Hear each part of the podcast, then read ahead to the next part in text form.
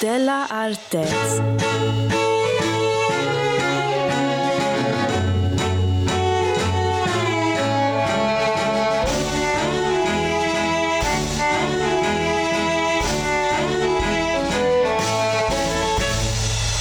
Hej och välkommen till eh, Dela Arte, en podcast från eh, Delamond Kultur.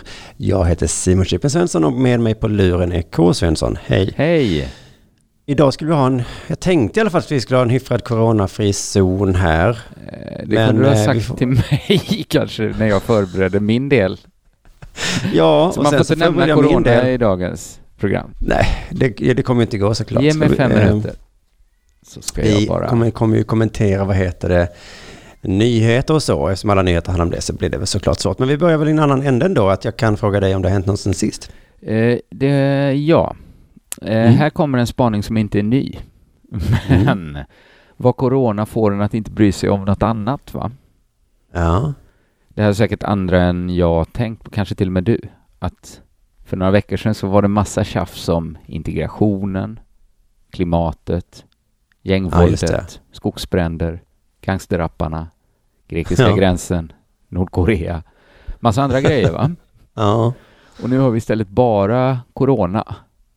Och att det är... ja. Hur går det för flyktingarna nere vid gränsen där? Ingen vet tror jag. In- Ingen bryr sig. Nej. Ingen bry- bryr sig om kanske, men Ja, inte men- lika mycket som... Jag antar att de är ju inte här va? Nej, de är kanske- inte välkomna nu av lite andra Nej anledningar. men nu går det tyvärr inte för nu har vi kris. Vi med.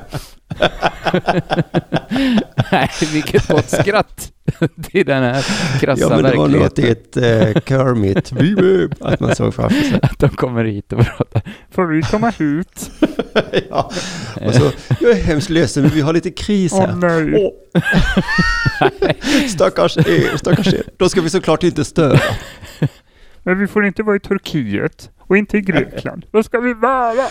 Nej, vi kan inte vara hemma. är mitt, det här var nästan värre än att göra en sån Loffe Karlsson-brytning. Nej, det tycker jag inte. Jag tyckte det var Det är uppfriskande så här vi imiterar invandrare nu. Eller flyktingar. Mm. Nej, jag vet inte, jag antar att de, de är fast, är de exakt på gränsen mellan Turkiet och Grekland? Ja, de var det i alla fall. Sen vet jag inte om de har... De har nog inte kommit in Jätte- i Grekland va? Eh, nej, men frågan är väl om de har gett upp och gått hem igen. Det kanske de Hem inte och kan. hem. Gått till Turkiet igen. Ja, ja, eller jaha, jag tror de var från Syrien eller någonting. Eh, ja, men de hade varit i Turkiet. Ja, det, nu vet vi ju inget, då är det lika bra vi inte säger något. Så Nej. sprider vi inte desinformation om de här Nej, det är tydligen viktigt nu också att vi inte gör. Men nu har vi då ingen flyktingkris mer. För vi har bara en coronakris. Mm. Det kan man ju säga att det är det sköna med coronan. Att man går, man går heller inte runt och känner efter om man har nå- en- fått en hjärntumör under natten. Tänk inte så. Nej, och precis. Och terrorbombningar är jag inte så rädd för. inte rädd. IS, det är ganska skönt att de inte de håller på också samtidigt. De eh, och hugger huvudet av oss. Nej, man Nej, oroar sig ändå. Det var ändå pyttelite. Det, det var ju... IS var ju ändå som corona. Det är Ja. jätteliten risk att det drabbar mig. Att Mm. jag ska bli halshuggen. Men man kunde ju ändå Mm. oroa sig för ja, precis. att någon man kände kunde bli det. Låt. Eh, men jag tänker nästan ingenting på mitt fallfärdiga hus som bara står och kostar pengar. Innan kunde jag ändå få lite ångest för mitt fallfärdiga hus. Ja. Inte nu. Jag läste en artikel om ett misstänkt mord på Östermalm. Innan Ja. hade jag nog ändå oroat mig lite. Nu bara såg jag det handlar inte om corona. Behöver inte läsa det. Då är det inte intressant. Och minns du som man kunde gå runt och oroa sig för att Max von Sydow skulle dö? Mm. Jo, himla Han tydligt räknade minne. lite i huvudet, hur gammal är han nu? Och så går gubben och dör. Men inte Ja. i corona. Nej. Så det blev ändå lite, ja ja, tack för den här tiden Max. Så vill man bli av med oro så ska man Mm. hitta en större oro. Ja. Det är lite som i sådana, du vet sådana, nu är de så kritiserar de reklamerna att man ska liksom eh, samla alla sina lån i ett jättestort lån. Mhm. Du vet sådana De kritiserar det. Ja, jag känner till reklamen, ja. kanske de heter och sådana. Mm. Att det är ändå, man kan samla all sin oro i en jätteoro. Ja. Och helt plötsligt förstår jag liksom, Jag har aldrig riktigt fattat tjusningen med undergångsromantik innan. Jag lite fatta det nu. Att om man bara är star- om man bara liksom har förmågan att föreställa sig att jorden snart går under i ett brinnande inferno, så Ja. blir man lite soft med allt annat. ja, det är kanske det som är fördelen. Ja. Det är För jag har ju dragit mig ifrån det där innan. Sånt Mm. tänker inte jag bli. Men nu Nej. förstår jag fördelen, ja. Fördelen är ändå, jag håller på att bli lite tunnhårig. Ja, men vad spelar det för roll? Jorden går under snart. Ja, gud ja. Vem har hår till? Eh, så jag förstår liksom nu alla som rycktes med i oron för klimatet. Vad skönt Ja, att precis. slippa gå runt och oroa sig för multiresistenta basiller. Eller att någon Ja. man älskar ska dö. Kan tänka på klimatet istället. Men Just det det. gick liksom att skita i klimatet. Bara strunta eller liksom välja att lyssna på andra experter. Det går nästan Ja. inte att strunta i corona. Det Nej, det beror på går vad du kanske. menar med det. För att jag menar, du kanske inte drabbas av sjukdom, men du kommer drabbas ekonomiskt. Men- eller inte Jag menar ekonomiskt. liksom så om kan du- ja. tanken på corona går nästan inte att... Nej, nej, något nej. sätt, man måste ändå hålla på med oron i alla fall lite. Ja, visst ja. Och i vissa länder är det till och med kriminellt att strunta i corona. är det det? Ja, alltså den här historien är knäpp, men den kommer direkt från hästens mun. Mina norska vänner hade åkt ut i sin Mm. hytte. Mm. Då blev de kontaktade av norska polisen som sa att ni måste tillbaka till Oslo nu. Nej, men. Isolera er. Alltså de var i en stuga i skogen då. Det är väl en hytte. Ja, Måste det är väl så till- isolerad man kan bli. Ja. Det var konstigt. ja, det var konstigt ja. Man får inte göra som man vill. Det är kriminellt. Nej. Så vill man bli av med sin corona-oro Mm. måste du hitta en ännu större, alltså en skugga som är så stor som den kan täcka den tidigare skuggan. Ja. Eh, och den måste också vara lite mindre diffus än klimat. Klimatet kanske var egentligen, skulle kunna varit en större oro. Men, Men en för- tydlig personlig tragedi skulle du kunna göra det. Kanske ja. Skilsmässa eller en det annan kan ju- sjukdom. eller- Ja, just alla kanske kommer ha en personlig tragedi nu också. Mm. Ja, jag vet inte. Men jag, jag hittade en som inte var en personlig tragedi i alla fall. Ja, okej. Vi var på, var på eh, fest efter en föreställning.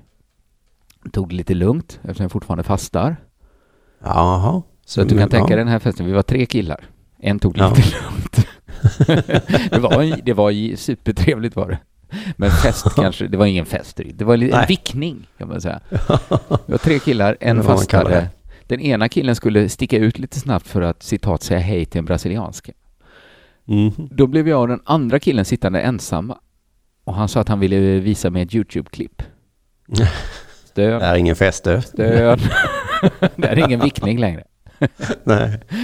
Nästan så jag aldrig vill se ett YouTube-klipp. Det var en amerikansk Nej. nyhetssändning. Stön igen. Engelska. Helvete, ska det komma fram att jag inte talar språket? Ja. Nej, det gör det. Men det, det var, för det, och jag fattade vad det var liksom. För det var så sjukt spännande i YouTube-klipp. Mhm. För det var en helt vanlig nyhetssändning. Såg precis ut som en vanlig nyhetssändning. Jag tror det var en vanlig nyhetssändning.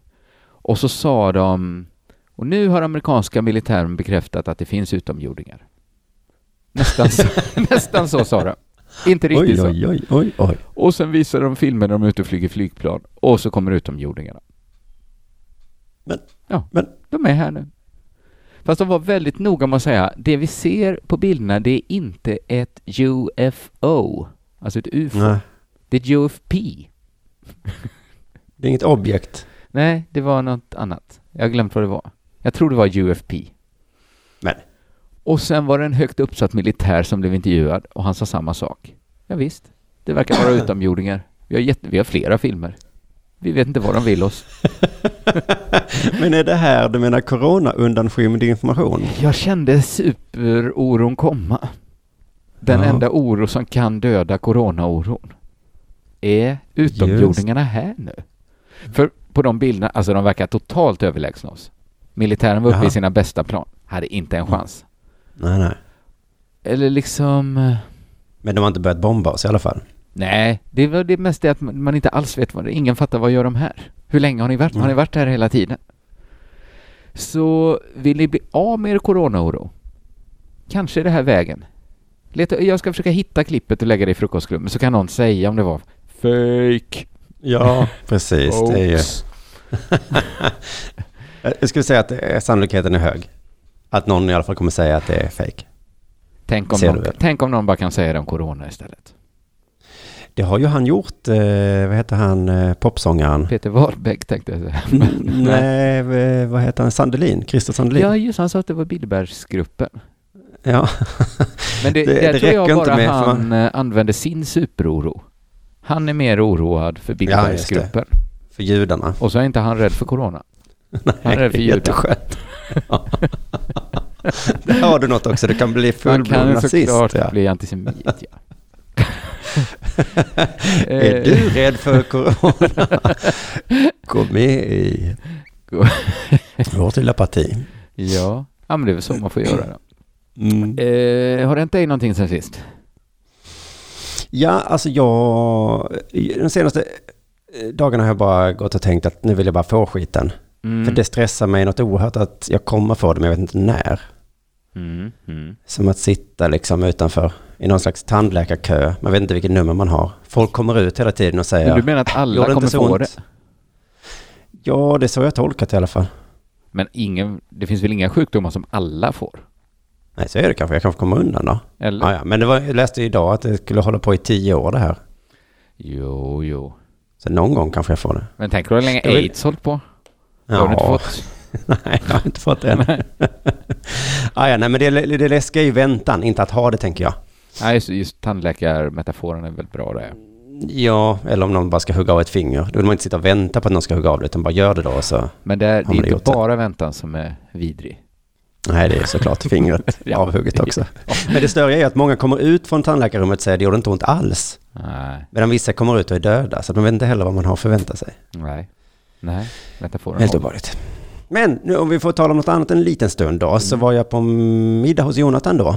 Ehm, och eh, som han ju sa till dig efter vi spelade in Della Her Story att eh, jag hypnotiserade då min förtjusande fru.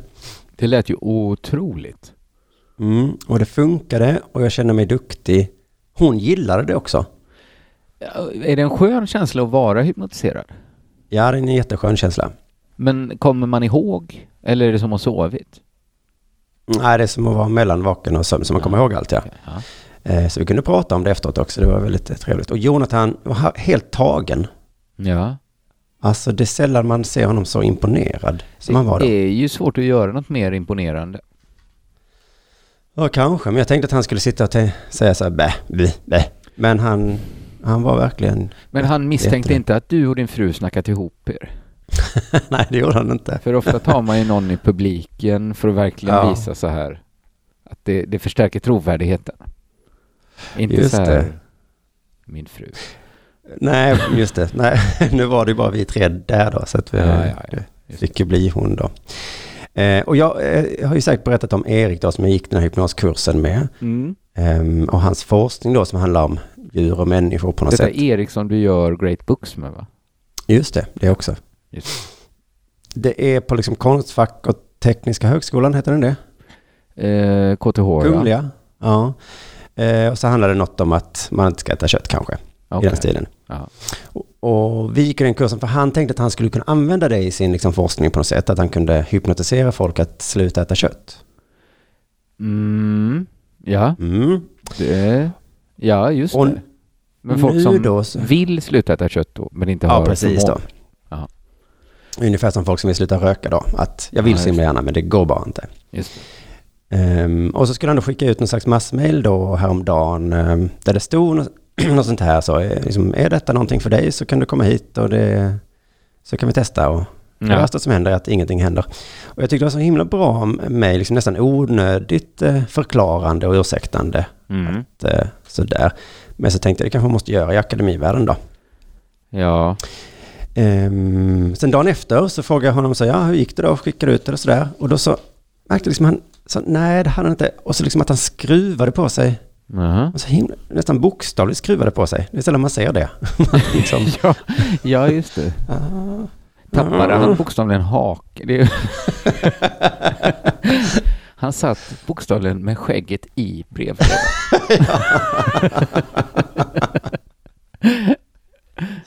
Oerhört prekär situation.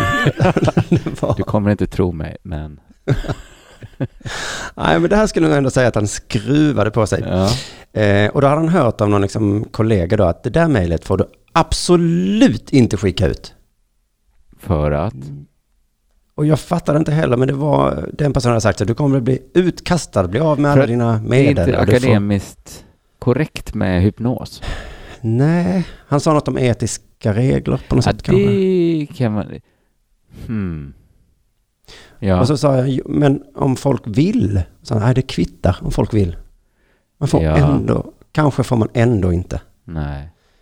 Nej, man får inte bara börja testa mediciner på människor heller, hur man vill, även om folk vill. Även om folk vill, nej. Nej. Så tycker jag att just hypnos är ju i gränsvärden där att ma- de flesta tror väl att det absolut inte funkar ändå liksom. Det är konstigt att folk pendlar så, det funkar inte alls. Det är för farlig häxkonst att hålla på med. ja, Den är för Precis. potent. Den funkar nog inte, men funkar den så är den för bra. potent. det här är ju ren rappakalja som jag absolut Ja. inte eh, ska hålla på med. Men, Men vi får inte göra heller det inte ifall in i människors huvuden styr dem. Som jag såklart inte tror på Nej, att man kan. men- Men, eh, men du får inte. Nej, så jag frågade lite om det men vad fan det är ju bara hypnos och, och så där. Och så sa jag så men du kan ju bara göra det. Och så Mm. kan du väl be om ursäkt sen då. Just det. Men om man tar något, alltså något som inte funkar och funkar på samma gång. Det är ju placebo. Ja. Alltså hade man, man vet ju att det har en viss inverkan på att folk blir friskare. Att de tror att de ska bli friskare till exempel. Ja. Har man inte rätt att göra placeboexperiment heller då? Även om att man säger så Jag tror att han sa så att han skulle kanske kunna få tillstånd, men då skulle det vara stor, många utredningar och så Ja. som skulle gås igenom. Och det pallar han inte. Nej. Han ville bara göra en liten grej. Jag vill bara göra en liten grej. Och framförallt förstod jag också att han ville helst inte fråga om lov, för han gissade att de skulle säga nej då. Ja. Och då sa jag alltså... men du kan bara göra det då, så kan du bara be om ursäkt sen då, sa jag då. Men sen så, men då förklarar han liksom att, att det går inte riktigt. Där har hans kollega också sagt till honom då att en ursäkt, alltså du, risken är liksom att man blir av med allting. Man får verkligen inte vara en galen vetenskapsman längre. Nej, Man får fortfarande vara en galen konstnär. En galen Ja. vetenskapsman, nej. Men han har ju någon form av lön ju, av eh, skattepengars lön ju. Så att Ja, ja, ja. det är den han kan bli av med då. Just det. Och för mig är det där så himla enkelt, slog det mig. Aha. Vad göra så, kan, du kan göra vad du vill. Men Ja. han kan ju inte det. Så jag kanske, jag slog mig att jag kanske ska vara lite tacksam för min Det är position. jädra Att jag, bakhåll att ha lön alltså. De kan tvinga Ja, det är en till vilken skit som helst. ja, och det slog mig att nästan alla du människor har det så. Jag vill inte. Vill inte. Nu kommer det. Och men, men också att eh, jag skulle vilja skriva på Twitter nu att eh, invandraridioterna ska väck. Nej, det kan du inte göra. För du är Nej. anställd här. Du sparkar. Eller vad man nu skulle vilja skriva någonstans. Ja, Att där alla människor i princip, utom du och jag, är ju bakbundna. Ja. Ja. Och Jonathan. Och Jonathan, framförallt, han är absolut inte bakbunden. Nej, kan man inte säga. Han är så begränsad. Så jag tänkte, så jag tänkte jag kanske ska göra lite vad jag vill nu. Starta ett systerbolag då till underproduktion här som är under hypnos. Nästan för enkelt. Där du, ja du hade kunnat bli bulvan åt Erik. Ja, du det med. Ja, hypnotiserar alla. Ja skickar du faktan till han. Precis. Så kan han använda den faktan hur han vill sen ja. Men han har inte gjort något fel. Nej. För det var ju jag som ville hypnotisera folk att inte äta kött. Ja. Du, Brinnande intresse från han mig. bara delar med sig av sina väldigt intressanta resultat. ja, skulle jag inte berätta det för honom som faktiskt jobbar med det här nu? Det var ju Nej, det var ett, det är ju... lite märkligt. Ja. Ah, ja, nej, men man kanske kan komma få hit i Studio 4 och ha en liten terapisituation. Om annat också kanske, jag vet inte. Bara för att... Ja. Ja, det var ju tråkigt. Eller det kanske är bra att man inte får göra vad som helst. Som... Är han vetenskap? Det är det att han jobbar både på Konstfack och på... Eller är, Mm. är på Konstfack och på Tekniska högskolan. Just det, det är nog det som gör. Hade det bara varit Konstfack. Konstfack. tror jag det kanske hade varit lugnt, eller? Ja, då får du göra vad... Nej. Mm. Ja, det är spännande, men det, vi kanske ska vara glada för det i alla fall. Han sa till och med själv så att jo, men det finns ju exempel på folk, gånger det har varit bra. Ja, Att Mengele, allt det där. man måste alltid dra upp Mengele. Men jag vill ju bara göra något fint. Jag vill bara göra något fint. Nu är det dags för det här tycker jag. Ja.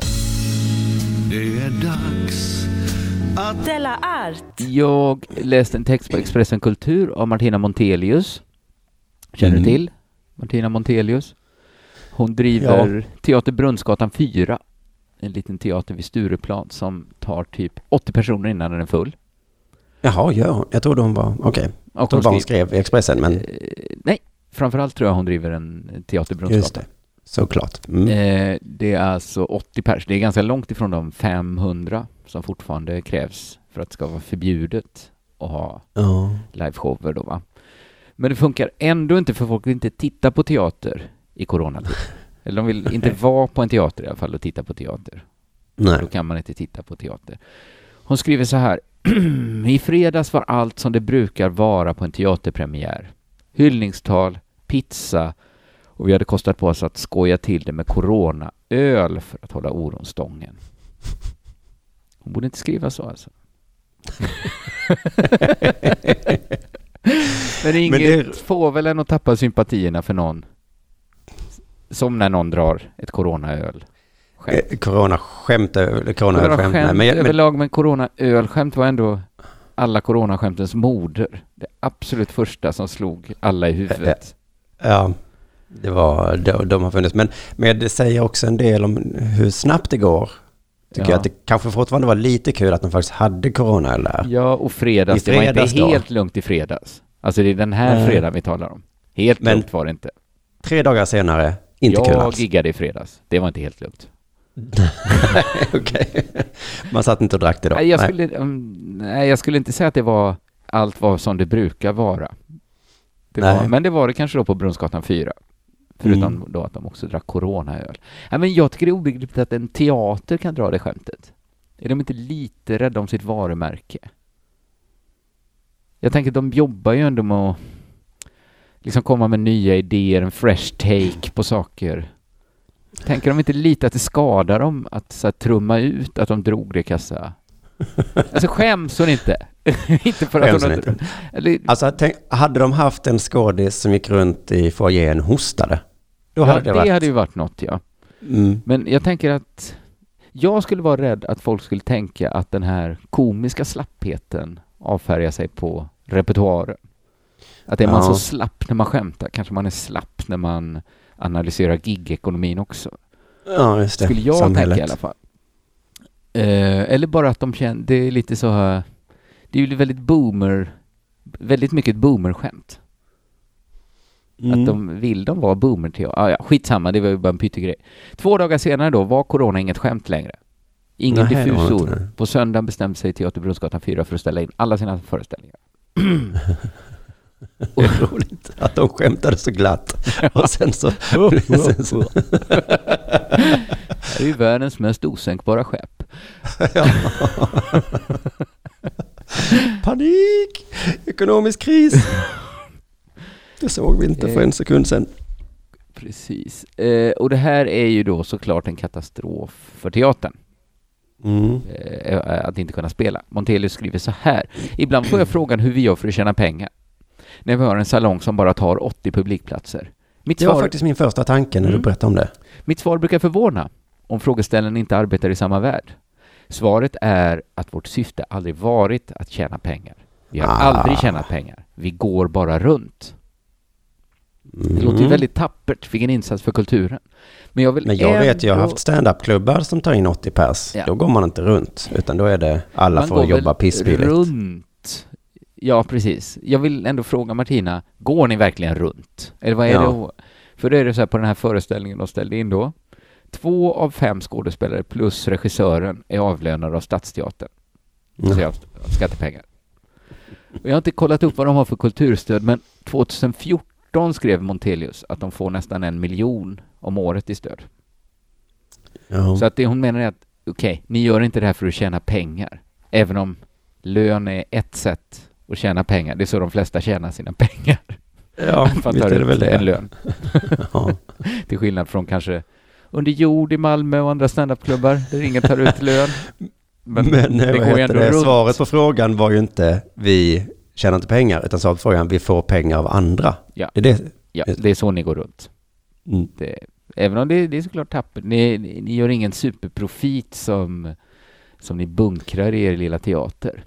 Nej, just det. Jag tycker det är lite väl att säga att man går runt. Sen berättar hon hur svårt det är att sälja biljetter i dessa tider. Att det inte spelar någon roll att man inte släpper in 500 personer. Det är ingen som vill gå på teater.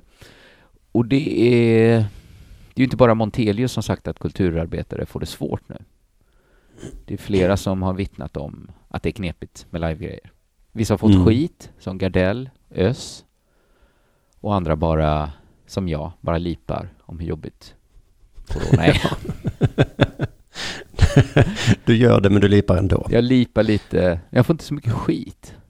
Nej, precis. Du får inte Ös. mycket skit. Eh, det här kan ju jag då vittna om alltså, hur jobbigt det är. Att det är verkligen jobbigt att vara kulturarbetare under en grasserande pandemi. Det är inte det jobbigaste man kan göra under corona. Men det är klart jobbigt. Ja. Man kan säga att det handlar om två saker och Montelius tar upp båda två. det ena är att man förlorar väldigt mycket pengar när folk inte köper biljetter. Eller man behöver ställa in va? Ja, fast i deras fall är det cirka 8000 kronor. Det är inte så mycket jämfört Nej, med den miljonen de får. precis. Men de har kanske ändå budgeterat och verksamheten kanske ändå kräver den. Mm. Eh, men det här kan man inte göra så mycket åt. Man kan ju inte tvinga folk att gå på teater bara för att hålla kultursverige igång. Nej. Så att det är inte mycket man kan göra åt just den här man förlorar pengar-biten. Man kan skriva på något upprop då att staten ska kompensera alla. Det känns så jädra futtigt att göra nu, tycker jag. Jag har sett det är många kulturarbetare jag känner som drar runt sådana här listor. Tänker, åh, det här, det här är inte prio ett nu. Nej, jag vet inte fan. Vad är prio ett? Jag såg sen Marit Bergman hade förlorat ett gig. Då sa hon så här, ja, det låter inte mycket, men det är en halv månadslön. Jag tänkte, säg inte det här att du bara jobbar två dagar i månaden. Ska jag fortsätta bara jobba två dagar i månaden, va? Då håller inte det här. Hur ska jag gå resten av livet för mig? Jag vet, varje gång jag uppträder drar jag in en halv miljon. Du fattar Ja. vad det kostar mig, va? det, det är inte så man väcker Sympatierna där. Det andra, eh, så den tror jag man får bara, den liksom eh, starka tobaken får man väl bara tugga i sig. Ja. Helt enkelt att man kommer förlora pengar som kulturarbetare nu. det andra frågan tycker jag är knepigare, för det är den rent moraliska frågan. Har man, Jaha, en, har man en skyldighet att ställa in? Att inte vara den som Ja, anordnar stora folksamlingar i trånga lokaler och aktivt lockar dit folk. Nej, just det. Eh, jag tveklöst. Var ligger liksom... moraliskt. eh, Var ligger det personliga ansvaret? Man får Ja. väga det mot alla pengar man förlorar. Men nu Ja. förlorar man ändå pengar för folk kommer inte ändå. Eh, sen har man glädjen i uppträda också då. Man får väga mot det moraliska ansvaret då. Jaha. Den samhällsskada man eventuellt gör. Montelius skriver så här. Vore det bara upp till mig skulle vi nog spela. Personligen är jag inte så rädd som vi förväntas vara i dagsläget, men detta är definitivt inte bara upp till mig. Som teaterchef är jag ansvarig för alla anställda och all publik. Ja. Jag tror, känns som hon har missuppfattat frågan lite, för det hon säger är ju om jag inte hade något ansvar så skulle jag inte ta något ansvar. Men nu har jag ansvar, så då måste jag ta ansvar. Mm. För poängen är ju med den här moraliska nöten att ingen bara är ansvarig för sig själv. Det spelar ingen roll om du är teaterchef. Nej. Alltså att är du den som... Du ska inte anordna stora publika event. Nej, om, om hon hade Alltså- varit ensam skådespelare där så skulle det... Ändå, Ändå vara liksom- fel. Mm. Alltså, man kommer inte undan den liksom. Men jag har då kört på som vanligt. Mm. Mindre folk, men spelbart. Jag är lite i valet och kvalet nu. Nu tycker jag, det är väl bara den moraliska frågan nu som, som drabbar en. Ja, jag kan fatta att det tynger mer och mer på dina axlar för varje dag som går. För det blir Man- jobbiga nyheter Det känns varje som dag. man gör något, man borde inte göra detta. Det Nej. känns som onödiga flygresor alltihop. Ja. Det känns som att ha glömt sina solglasögon på Lanzarote och flyga och hämta dem. Flyga efter dem. Man kanske inte borde göra det. Men du Jag gillar ju borde. de glasögonen så himla Ja, mycket. Ja, jättemycket. ja. Jätte, jättemycket gillar jag dem. eh, det, jag har också en liten observation att det händer något med människor under en sån här grej. Som är, alltså, jag upplever att folk är lite snällare, lite vänligare, lite mer hänsynstagande. Det är också lite tråkigt att vara, gå miste om den här speciella härliga gruppkänslan man haft. Det är extra synd ja. Alla, För- det är lite så här rökruta-stämning. Alla vet att de gör något. Det har aldrig varit så trevligt att träffas i grupp. Nej. Och just då är det och förbjudet. just så får man inte. Nej. Man, vill, man saknar inte kon. För jag, det slog mig, jag, jag var i Folkets Park i lördags och då slog det mig att det var så lätt att prata med folk. Ja, Jag träffade någon bekant och så pratade vi länge. Och sen, det här berättade jag för någon dag och sen så träffade jag någon som jag inte kände alls. ja. Pratade länge. Sen efteråt slog det mig, ja just det, det var ju precis det jag inte skulle göra. Nej, men jag tror det kan vara det att vi är alla moraliska förbrytare. Alltså inte bara vi som anordnar eh, föreställningar. Alla som är ute i onödan gör ju lite, lite fel. Ja. Eller liksom stå och krama en gammal kompis och sånt där. ja, men det ska jag komma till senare då. Vad som är ansvar vad som inte är det. Vilket är rätt och vad ja, som är fel. Det är ju, vi, vi har ju gjort, om man köper det liksom att man får ju bryta, man måste ju inte vara ett helgon hela tiden. Man får ju vara, göra små omoraliska små saker. Men Mm. vi är ju alla moraliska förbrytare i den här lokalen där vi ses. Och jag är den största då, jag är kungen av moraliska förbrytare som har ordnat hela liksom, kalaset. Och. Men ingen där kan liksom klaga, för de har också gjort fel. Nu ska vi alla mörda en oskuld. alla i lokalen är moraliska förbrytare, men mest jag kanske är som, Mest jag som kom på idén. som, som ordnade alltihopa. Och hetsade alla. Fångade in oskulden. Och, Och sa ni får inte pengarna tillbaka om ni inte kommer hit och mördar oskulden. Eh, men alla, alla har ju då ökat risken för smittspridning. Eh, samtidigt då, man kan inte göra rätt hela tiden. Man tycker då, som vi, jag var inne på, det flygs för mycket flygplan. Sitter man ändå där på väg till sin semester. Greta försökte göra rätt, åkte båt till USA. Sen flög ju Ja. ändå besättningen hem. Det blir ändå lite, det blir fel hur man än gör. Man kan Ja. inte göra helt rätt. Det finns inga helgon. Eh, ja, men man vet man ska inte äta vissa grejer, kanske litchifrukter som åkt långt. Och så, så äter man ändå litchifrukter. Och så vidare. Och så Mm. vidare. och så vidare. Men så kan man tänka på att man kan ju klimatkompensera. Jag vet inte hur det går till, men att man kanske betalar så det planteras lite träd om man gjort något dumt för klimatet. Det är ett sånt roligt begrepp som jag trodde vi alla skämtade om, men det är tydligen Jag en tror riktig det grej. är en riktig grej ändå. Att Ja. på den mjölken jag köper till mina barn står det att den här har noll, noll klimatavtryck. Just är det, det såg jag på ett mjölkpaket en gång. Ja. Ja. Det, Och då skrattade jag till, men då berättade de för mig att nej, men det funkar. det är som att den kossan aldrig funnits. Den har aldrig mjölkats den här kossan egentligen. har för det- kompenserat. Genom att klappa två andra kossor väldigt mycket. Ja. Men då kom jag på det, varför pratar inte folk om att corona kompensera? Ja, det är en rolig, jätterolig tanke där. Men hur skulle det gå till då? Ja, men jag gör det. Om jag har stått instängd med massa främlingar i ett rum Mm. så är det mest naturliga för mig att gå ner i tunnelbanan och stänga in mig med ungefär lika många främlingar i tunnelbanan. Då tänker jag, nej, nej, nej, nej, nej. Jag promenerar hem. Ja, just det. Sen är lite luckan i det är ju att jag hade inte behövt ta tunnelbanan alls om jag inte skulle till mitt publika event jag arrangerat. Men jag tänker att Nej. nu har jag gjort så mycket dåligt då för corona genom att uppträda. Då får inte jag Ja. åka tunnelbana nu mer. Ja, just det. Och då tänker jag att om alla tänker så, att ja, ja, men jag kan gå och se den här föreställningen, men då är det ingen tunnelbana på en vecka. Nej, just det. Och jag kanske inte går till Jag mataffären. kan inte gå till jobbet. Nej, jag går inte till jobbet sen då. jag, eh, jag storhandlar den här gången. Jag pratar inte med min familj nu på en vecka. Jag vet inte, det, det kändes som en helt oslagbar idé att coronakompensera. Men sen är väl felet då kanske att folk kommer kräva att man gör allt hela tiden, att alla är helgon. Mm. För jag tänkte, jag tänkte, jag kan undvika tunnelbana och så har jag inte hamstrat mat och toalettpapper. Nej, just det. Det är två rätt. Och så kanske de täcker det här lilla felet då jag gör. Ja, Ja men det, frågan är vem, inför vem är det man gör felen nu igen? Det är för, ja, men det är väl inför vårt gemensamma väl? för inför det gemensamma på något sätt. Ja. Ja. Alltså... Ja, jag vet inte. Nej, jag, nu är valet och kvaret om jag ska ställa in mina föreställningar. Det är inte så många kvar. Det hade varit så himla... Åh! Ja, jag vet inte. Jag kommer inte döma dig på ena eller andra sättet. Nej, Ehm, och jag kommer också kräva av mig själv och min publik att man coronakompenserar. ja, men Så det att tycker jag faktiskt. Men testa den den idén. grejen. ja, den knut, jag tror den är delvis löst i alla fall. Det låter lite för bra för att vara sant nu. Det finns Ja, säkert stora Det hål i låter den. ju Men, eh, klimatkompensering också.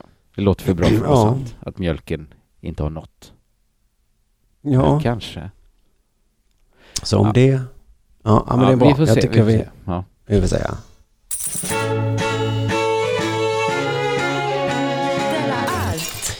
Nu har du pratat mycket om vad som är rätt och fel här. Mm. Eh, ja, när jag var på min skidresa för ett tag sedan så pratade jag med en person som eh, ogillade begreppet eh, post-truth. Mm. För att hon höll då på med studenter och så som jag föreläste för. Och så sa de ofta så, ja, ja, det kanske du tycker. ja, de tror att allt är post-truth. Hon För gav inga exempel hänt riktigt. väl? Något har väl hänt, ja. ja. men precis, men det var väl det som hade hänt som hon ogillade då. Att Ja, det menar- hon då tyckte... Om, om något Ja. har hänt, även om man inte kan lita på tidningen, någonstans finns väl sanningen? Mm, jag tror det hon menade var att, det, att studenterna var inne på saker där det inte fanns någon tvekan om vad som var sant. Men de tyckte ändå det. Aha, ja, ja, det är dumt. Ja, och det provocerade henne såklart. För hon, hon hade ju fakta ju. Hon hade ju forskat om detta. Hon visste ju Ja, saker och så. Eh, och jag höll väl med att post-truth låter lite galet. eh, ja, Men eh, nu i det här coronatider så känns det verkligen som att vi, det, det finns ingen sanning. För det, att det går inte eh, att komma åt i alla fall. Så lätt. sjukdomsvetenskapen trodde jag var den mest svart eller vitaktiga kunskapen. Antingen kan du laga ett brutet ben eller så kan du inte. det inte det. Men här är, vi vet inte vad som är bäst. Laga Men nu är nu? experterna uppenbarligen inte överens. Nej, Riktigt i alla fall. och länderna är inte överens. Nej, olika länders experter då är inte ens Ja. är inte överens. Nej. Man gör på... De har samma fakta på något sätt, men kommer Mm. fram till olika slutsatser. Sen är ju Så länderna i och för sig olika också. Ja, de är lite olika. Men nej, jag tycker även här i Sverige så finns det olika Ja, åsikter ja om sant. Sant. hur man ska göra och så. Ja. Så det finns liksom inte, det finns inte sanning. Vi kan lika bara... Det finns inte. Någonstans finns den. Efteråt kommer vi veta vad som var sant. Alltså jag vet inte fan ens om efteråt, för det är så svårt att jämföra. Man kanske kommer kunna vi- jämföra de nordiska länderna. Ja. De är ganska lika. Ja, ja. ja, det är möjligt att vi efteråt kanske kommer kunna säga, Ja. hitta en sanning då. Ehm, men för det är olika experter och olika åsikter. Sen finns det de också som inte är experter som, som ändå, eller som låtsas att coronavirusgrejen är en politisk debatt. Ja. Eller en Låtsas kulturdebatt och låtsas. till och med. ja, men till exempel såg jag på Facebook att Magnus Bettner har massa åsikter. Nej, men det var väl en överraskning. Men men han... och slog vad mig att det tycker kanske lite... Eh, jag kommer till det strax här, Ja. men han, det kanske är lite skönt att någon man gillar säger Ja. hur man ska göra. Att det blir som en präst liksom, eller bara som en förebild. Mm. Ja. Eh, ska man lita på honom lika gärna som på någon annan liksom? Att, Ja, jo, ja. Fast Bettner, vet han så mycket om coronaviruset just? Alltså jag gillar ju Bettner. dagens eh, presskonferens med att de inte skulle stänga dagis och, och eller skolor, eller bara gymnasiet skulle de stänga då. Ja. Och eh, då var det någon som hade kommenterat det som sa, verkar dröja ett tag till med stängda förskolor för yngre barn. Vad tycker du i den frågan? Att det var verkligen någon som Fick ville veta vad Magnus tyckte. Jaha, Ja, men då finns det ju rimligheten då, för annars är väl hans opus moderandi att inte vänta in att någon, och vad är din åsikt? Nej, men, eh, men nu hade han ändå åsiktat ett tag nu, så nu var det rätt naturligt kanske att någon sa. Ja, ja. Eh, och då svarade han, jag tycker inte skolor ska stänga. Jag tycker folk ska fatta vad det betyder att stanna hemma när de hostar. Också att alla ska tvätta händerna. Så det Ja. tycker Bettner i alla fall. ja han tycker som eh, eh, våra herrar. Ja, och den informationen är lika sann som när danska experter tycker att man ska stänga skolan. Ja, fast Bettner citerar väl bara en, en expert. Han, alltså han, det är lite onödigt att gå omvägen till Bettner. Bettner, kan inte du berätta vad experten du lyssnar på säger? Att du kan väl fråga experten istället? Ja, fast så där är det ju med alla frågor att eh, du kan inte läsa, på, läsa in om allt om klimatet till exempel, utan du litar du på vad någon som har Jo, läst jo. på Och så IPCC. frågar man den som läst på. Inte ens som Ja. har frågat den som läst på. Nej, Eh, fast det är frågan är hur många steg man går ner Ja, då. det, Jag kan Sån visklek har väl inte utbrutit mellan att experterna har sagt något, Bettner har lyssnat, journalisterna har lyssnat på Bettner. nej. Det blir inte så. För Wolodarski var ju tidigt ute med att vara den typen av eh, megafon. Att han har läst på någonstans. Ja, Och sen har han sagt hur det ska vara. Och så har det inte stämt överens med vad, just det. vad folkhälso bla bla bla har sagt. Precis. Och då såg jag nu i veckan att han har fått lite knäppa på näsan nu. Jag såg också det, Karin Petersson i Aftonbladet skrev att han var populist. Ja, och det var någon i Sydsvenskan som brukar vara en Wolodarski-älskare som ändå var lite så, ja, mm, kanske inte din uppgift, Peter. och, eh, och jag vet inte vad det betyder riktigt att Wolodarski och Hanif Bali är bästisar nu. Men det, det äcklar mig i alla fall. Ja, jag tycker det är värre när det är så här mass... När, man har ju vissa så här kontraindikatorer. Som Wolodarski, om han tycker något brukar jag alltid veta. Ah, vad skönt, då tycker jag tvärtom. Mm. Men har massa andra som jag, som jag hatar ställt sig liksom mot Wolodarski. Mm. Så det är så här. Wolodarski säger en sak. Johannes Klenell säger något annat. Helvete, mina kontraindikatorer. Ja, precis. Och jag tror att i den allmänna svenska Twitterdebatten så är just Wolodarski och Hanif Bali, de har ju två olika lag. Mm. Men nu när de har samma åsikt så blir det, det ställer till det i huvudet för många tror jag. Ja, Att, eh, men, ja, precis. Många har ju löst det med att säga så här. Du brukar vara en jävla judefitta, men just den här gången lyckades du få rätt. att han får mycket den typen av beröm. ja. Och jag gissar att Bali på andra hållet också Ja. kan få ett liknande där. Ditt rasistäckel, en gång så. Sent ska syndan vakna. Hoppas du. Mm, jo men det kanske är lite bra då kan man kanske liksom läsa Wolodarskis texter med lite andra glasögon nästa gång då för att man, att man, om man håller med då om det han säger nu. Mm. Jag vet inte, men idag så läste jag en artikel under rubriken Kulturdebatt.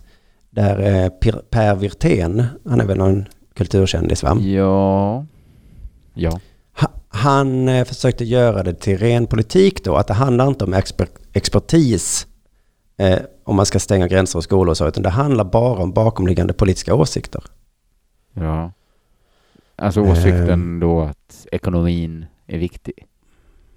Den åsikten han pratar om är den radikala högerns storskaliga verklighetsflykt ska förverkligas. Aha. Att alla sitter barrikaderade i sina hem, rädda för varandra, bakom stängda gränser och gnager på den sista biten falukorv. dröm. Ja, det är det. Fan att, då, att, det, att det är populisterna. att det är så populär. Dessa populister. För att liksom Danmark och Norge stänger gränserna, det är inte för att liksom experter har sagt det, det är för att det var deras bakomliggande dröm där att åh, äntligen Ja, får ja, vi ja. Mm. stänga in oss. Ingen ska gå snart ut. maten slut. Ska bli skönt. Får inte Det babbarna någon mat. Galen konspiration han har fått för sig. Men jag vet inte, för sen kommer det någon åsikt eh, eh, som jag inte vet om den är förankrad i fakta, men det kvittar väl nu då. Eh, så här kan vi inte leva, säger han. Att stänga ner hela Sverige som Peter Wolodarski föreslog i helgen, det är inte att ta ansvar. Det är motsatsen. Men Wolodarski, tycker han Wolodarski är en sån galen högerpopulist också då? Ja. Jaha. Han har väl hoppat ner i den, råkat hoppat ner i fel båt kanske han menar, eller något sånt. Ja, ja. Historiens dom kommer bli hård. Den kommer bli jättehård, ja. Han har just nu tagit, gått med i nazipartiet. Men det är så himla jobbigt då att han hävdar att det är motsatsen till att ta ansvar att stänga in sig nu. Att stänga ner sina föreställningar som du funderar på. Ja. Det är inte att ta ansvar, det är motsatsen. Ja. Och jag tycker det är lite kul för jag är lutad åt det, men jag, jag saluför inte den idén. Men jag tycker att, att att vara människa, det är ju att vilja ha kul då och då. Så att vi kan, Jo, inte, le, jo. vi kan inte leva så här, att bara stänga in oss. Det går Men ju att inte. vara människa är väl också att vilja överleva, att inte ens äldre släktingar dör. Jo, men Eller- det är väl kanske den moraliska gränsen går väl vid x antal människoliv kontra att Jo, ett jo, annat jo. x antal människor ska ha tråkigt resten av livet. Eh, jo, absolut. Men han går så här långt. Att inte kunna resa mellan Stockholm, Paris och Köpenhamn framstår som irrationell reaktion. Mer förankrad i en nedärvd nationalistisk ideologi än nykter pandemibekämpning. Jävlar alltså. Han tror att detta bara är någon Att det är för att de tycker inte om att vara utomlands. De tycker inte att folk ska få eh, träffa andra folk. Vi ska bara prata med danskar nu, tycker danskarna egentligen. Ja. Så det, Det, är, är den bakomliggande anledningen. Ja, och nedärvd nationalistisk ideologi, så det är liksom någonting man bara har i sig också. Så det kom så naturligt för dem att stänga gränserna nu. Vem är det nu som är nazisten? Som talar om nedärvda egenskaper som kommer med Mm. liksom jorden. Har danskarna det i Blot och båden har de, ja. deras folksjäl är sån tyvärr. ja. Jo, nej, men det går ju rakt nedstigande led genom blodet där, så det kan de inte, hur de än vill. Men det är alltså att Wolodarski är sverigedemokrat nu, om inte ännu värre. Ja, och antirasisterna säger helt plötsligt såna är de, ungrarna. Hungrarna. Mm. Tänk att det skulle komma fram så här. Att han är avslöjad nu. Han kanske har haft en pakt med Bali hela tiden då. Men är alla nazister egentligen? Är det det som kommit fram? Ja, inte Per Wirtén då. Jo, jo, jo, det är han som talar om folksjäl ju. Mm, ja, visst. Så att Ehm, vi är bara olika sorters nazister. ja, vissa nazister som vill då stänga gränser. Att vara människa, ja, det är väl att vara nazist, men det finns så många olika sorters nazister. Så vilken sorts nazister? Är det som feminism, ja? Det är, Ja.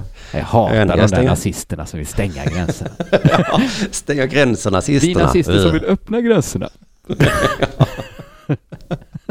Ni är ju samma lag. Ja, jo, vi måste enas någon gång kanske, men just nu har vi en... Det går väldigt svårt att enas med det här, stänga eller öppna gränserna. Ja. Eh, sen skriver han på ett sätt som jag har uttryckt mig sedan tankesmedjans dagar när jag eh, hade den här, jag är säkert lite dum, men... Ja, det var en väldigt bra rubrik till att tala, tycker jag. Mm. Och då säger han så här då, Europa ägnar sig åt skräckbedövning. Den svenska regeringen har än så länge inte följt drevet. Och sen då, jag kan ha fel. Aha. Alla kan ha fel. Ja, det har han rätt i. Men just nu inger det Fast respekt. alla kan inte ha fel. Någon har säkert rätt. Vi vet Ja, bara av inte riktigt alla vem. tusen åsikter här så är det någon som Precis. statistiskt sett har rätt. Ja. Men han säger eh, kortfattat här då, jag kan ha fel, men det är bra att svenska regeringen inte liksom stänger gränser och, och så tvingar alla vara inomhus. Det... Och den eh, attityden har jag ju saknat då i till exempel klimatdebatten. ja. Att ingen säger Jag kan ha fortsätt fel." flyga och köra bil. Jag kan ha fel. Men å andra sidan, alla kan ju ha fel. Så att, Ja. Ja, det är ju lite... Alltså de är ju lite besläktade diskussionerna. Om, alltså Mm. det handlar ju så här, hur mycket kan vi tacka nej till livet? Ja. ja, just det. Eh, det ena är väl bara att så här, det här skulle pågå då en begränsad tid. Flygandet är ju för överskådlig, oöverskådlig tid. Det är ganska roligt att man kan köra en Ja till livet-kampanj som är att man ska flyga och gå på fotboll och, och på bio. Och Ja, olika ja det är plakat. kanske så jag kommer att säga. Jag kan ha fel. Mm, Det här kan vara fel. Men jag kommer Mm. köra mina föreställningar. Precis, jag kan ha fel. Jag kommer lyssna på de experter som har sagt 500. Det, är den magiska gränsen. De kan också ha fel, herregud. Ja, ja visst. Men Alla kan ni som fel. krit- kritiserar mig, tänk på att ni kan ha fel. Ni kan ha fel. Och hur kommer det kännas då? Fast inte så kul. om ni har fel så gör det inte så mycket för då blir bara en Nej. stand-up-föreställning inställd. Har jag fel går samhället under. Men Då absolut. dör, då dör vi. Mm. Ja. Just det. Sen ger han ett tips då, som är verkligen från idag då, 17 mars. Ehm, Mm. och, och jag har läst siffror idag om att hundratusentals kanske kan dö då. Så jag, men jag vet, det kanske inte stämmer då. Men han är väldigt kaxig när han ger det här tipset. Ja, Att ta ansvar, det är att inte stänga in sig. okej. Att noga följa försiktighetsregler, men ändå leva normala liv. Sitt på café, delta i sammanträden, ät ute, köp nya vårskor, res med tåg och ta en öl vid den vanliga bardisken.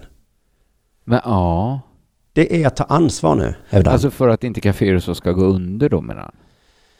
Ja, ja, framförallt. Men jag tror han är inne på en demokratisk... Jag undrar hur det ehm, hade varit om alla bara låtsades som att coronaviruset inte fanns. Jättemånga Mm. gamla hade dött såklart. Ja, ja, ja. Ja, Eller hur det blir. Det Man vet ju inte riktigt. det hade de faktiskt. De, de kanske hade dött, ja. Ja. Så att det är inte är så bra. Det där har vi inte riktigt svaret på, eh, vem det är som egentligen dör då. Jag tror inte det räcker med att vara gammal, men jag, jag har ingen aning. Det kanske räcker med att vara över 65. Eh, ju äldre, Nästa. desto farligare. Skitsamma, jag, tänker, jag ska inte resonera i det. Jag tycker bara det är så intressant att han menar att det är verkligen att ta ansvar. För att, Mm. att det kan vara, betyda två helt olika saker nu. Ja, just det. Det känns inte som att ta ansvar att sitta och hänga Nej. på kaféer hela dagen. Nej. Men man kan ändå få det till att här sitter jag och tar ansvar. För det var en stor grej i Stockholm att folk som så här jobbar hemma ändå gick och Mm. satte sig på café. Ja, det blev så här, det. är ni helt dumma i huvudet? Vad är det? Men de satt bara där och tog ansvar. De tog lite ansvar. Det De tog lite ansvar genom att inte vara på jobbet och sen tog de också ansvar genom att hålla kaféerna levande. behöver vara utan Waynes Coffee. Nej, Det, precis. Kommer vara Mad Max, men det kommer ändå finnas jättestora kaffeglas. Just det. Men sen menar han då att det finns eh, i den här hårda högern som finns nu, bla bla bla, så, ehm, eh, så är liksom den auktoritära staten ett mål och corona ger dem en möjlighet. Mm. Så det är en sån himla konspirationstanke att de politikerna som bestämmer i de här länderna, Han är bara, bara ett steg ifrån att säga att corona är påhittat. ja, han Christer Sandelin, Han är bara, ja men han är, han tar ju inte det steget. nej inte riktigt, Men men, han står och balanserar. ja, och han kan ha fel, men det kan jag också ha såklart. Och så skriver han då att Österrike har förbjudit möten med fler än fem personer, och hans take på det är så här, det är chockerande inskränkning av mötesfriheten. Som, som att det var det de hade tänkt. Folk håller på konspiration, har möten och håller på med demokrati, demokratiska samtal. Det måste vi förbjuda. Ja, nej men gud ja. I Wien skulle jag välja att bli lagbrytare, säger han. Skulle han det? Ja, det skulle han. Han måste skulle välja. hitta fem andra då. Ja, som också är beredda. Och sen tycker jag att han måste ha något viktigt samtal med dem också. Det kan inte vara nej, nej. Tja, hur Ska de- läget?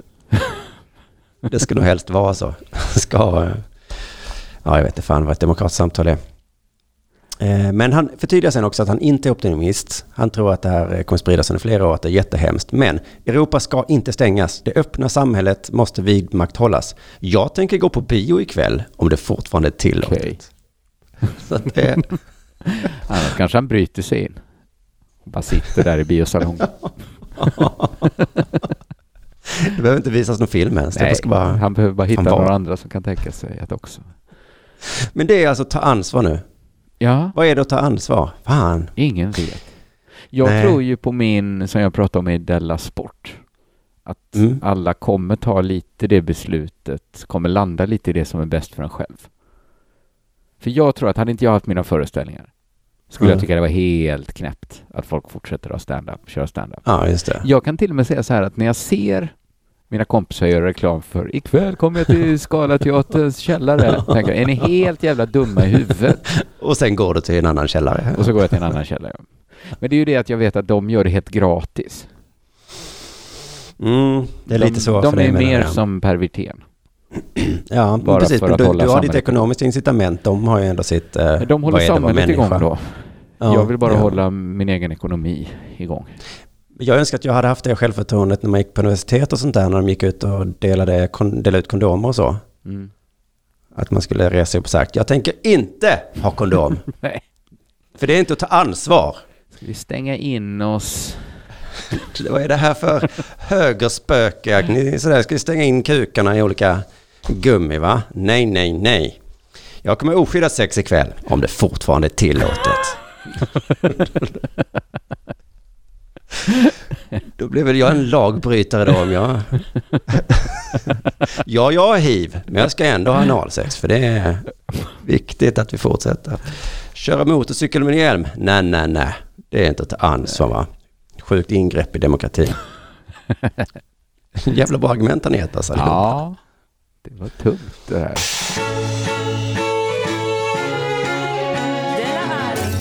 Här kommer en grej jag tagit direkt från Frukostklubben, case och allt. Mm. Alltså det här är vår då väldigt moderna och stora redaktion på Facebook. Som blir, den växer för varje dag. Den är ju också, den är ju helt eh, riskfri att vara med i dessa tider. Just det. Det är inget som smittar. Har du varit med i redaktionsarbete idag? Ja, ja. Ja, det är bara... Vi var flera tusen. Vad sa du? på internet, på internet pappa. Ser på in. en av Sveriges största författare. Det måste väl vara Malin Persson Giolito va? Ja, så det måste det ja. Ja, det måste du väl. Jurist tror jag hon är. Dotter Mhm. till GW Persson vet jag att hon är. Okej. Eh, och väldigt framgångsrik på helt egna meriter. hon har skrivit succéromanen Störst av allt. Eh, hon har, den blev sen en jättesuccé som Netflix-filmatisering. Både i Sverige och utomlands. Källa Malin Persson Giolito. Okej. Sen blev boken också en monologföreställning med Nour El Refai. Den pågår just Aha. nu. Eller just nu kanske den inte pågår då, för den tar säkert in över 500 personer. Det är ganska bra inkashat på en jävla bok. Succé. Ja. Först göra succé med boken. Sen succé med... Det blev den mest sedda... Jag tror det var första svenska Netflix-satsningen. Som också blev jätte, jättestor. Och sen då den här monologföreställningen. Sällan en bok får så mycket liksom uppmärksamhet och liksom eh, medvind som Störst av allt har fått. Och det står fortfarande av Störst av allt i tidningen. Fast den är Mhm. flera år gammal. Men det är- Vad handlar den om? Den handlar om en skolskjutning tror jag. I Okej. Danderyd eller Djursholm eller sånt där. Och om hur mycket de liksom, eh, rika barnen tar droger och så. Jag tror den kom lite bra i tiden. Jaha, det var den ja. Mm. Precis. Men det står liksom fortfarande den här boken i tidningen. Mm. Men det är framförallt numera när Malin Persson Giolito själv skriver i tidningen. Ah, Hon skriver krönikor i Aftonbladet och nu senast handlade hennes krönika om scenuppsättningen av Störst av allt. Det är Mm. lite osnyggt, är det kanske. För när en bok ska recenseras och författaren jobbar på en tidning så måste man alltid ta in en recensent från en annan tidning så det ska bli rättvist.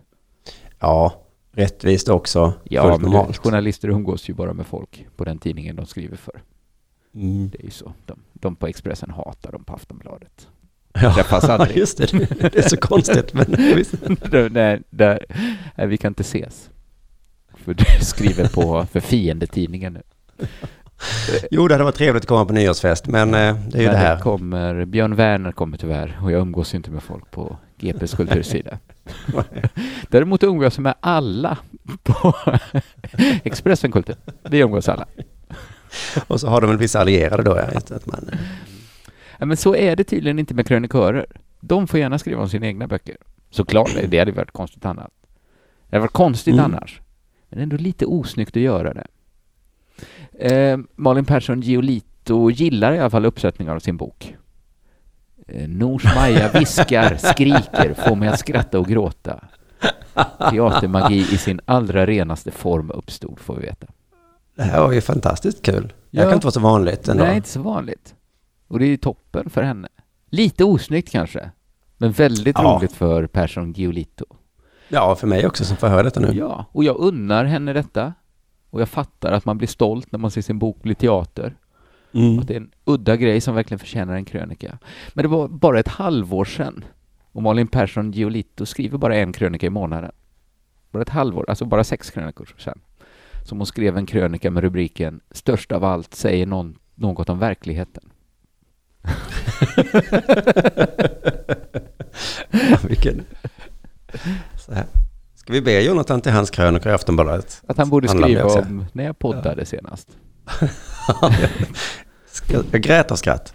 Ja, men det är, det är ingen stor eh, case det här, men man brukar säga att eget beröm luktar illa, brukar det heta i Jante-Sverige. Ja, Så illa luktar det kanske inte, men lite osnyggt ändå. Att skriva så Ja. mycket om sin egen bok.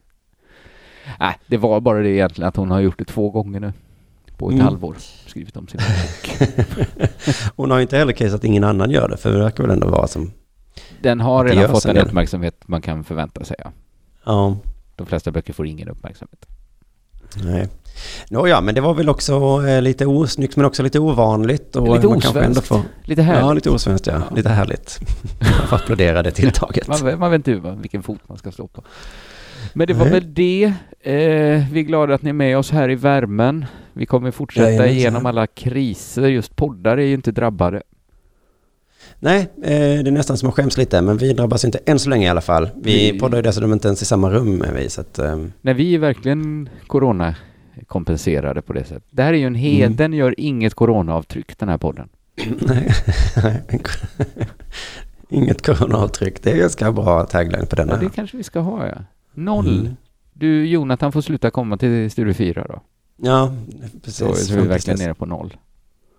Men han åker ju i och för sig Voi, det är ju kanske det coronasmartaste transportmedlet. Om man spritar sig efteråt såklart. Om man spritar sig innan och efter. Ja. Ja, just fan. Och han, om han nu är i riskzonen, Han kanske ska faktiskt- isolera sig. Ja, är det upp till mig då att säga nej, vi kan inte träffas? Men Eller upp till är han honom i att säga? För jag pratade med en annan reumatiker som sa så här, "Ah, nu är man ju i riskzonen. Så här, Ja. har du kollat upp det? Så här, Nej, men du vet, jag har ju reumatism. Och så Han här, påstår ja. att han hade ringt till eh, Reumatikerförbundet, Ja. men det gick inte att komma fram. Aha. Ehm, Då Så är det i hoppas det bara var någon som var lite stel i fingrarna och inte kunde svara. Så det får vi verkligen hoppas. ja, det får vi. ja, det är så som en skov idag. Ja, Tack för att ni lyssnade allihopa. Vi hörs nästa gång. Det gör vi. Puss hej. Hej.